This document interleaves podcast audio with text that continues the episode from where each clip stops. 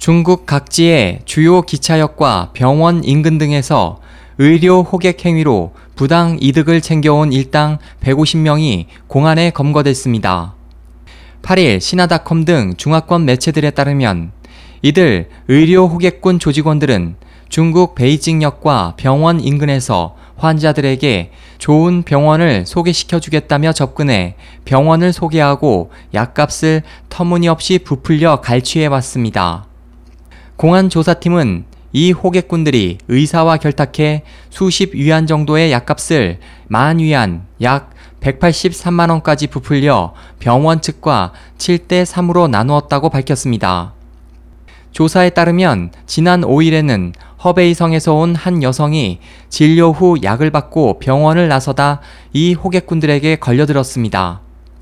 피부 백반증 환자인 이 여성은 일당에게 속아 중위 의원에게 다시 진료받았고 3,728위안 약 68만원의 약을 구입했지만 그녀가 받은 약은 이 의원이 피부병 어린이에게 처방했던 것과 같은 것으로 확인됐습니다. 공안 측은 환자의 병을 이용해 터무니없는 비용을 갈취한 것도 나쁘지만 이들의 무분별한 처방으로 환자가 적절한 질병 치료 시기를 놓칠 수 있고 심할 경우 생명 위험에 처할 수 있다는 점에서 죄질이 매우 나쁘다고 지적했습니다. SOH 희망지성 국제방송 홍승일이었습니다.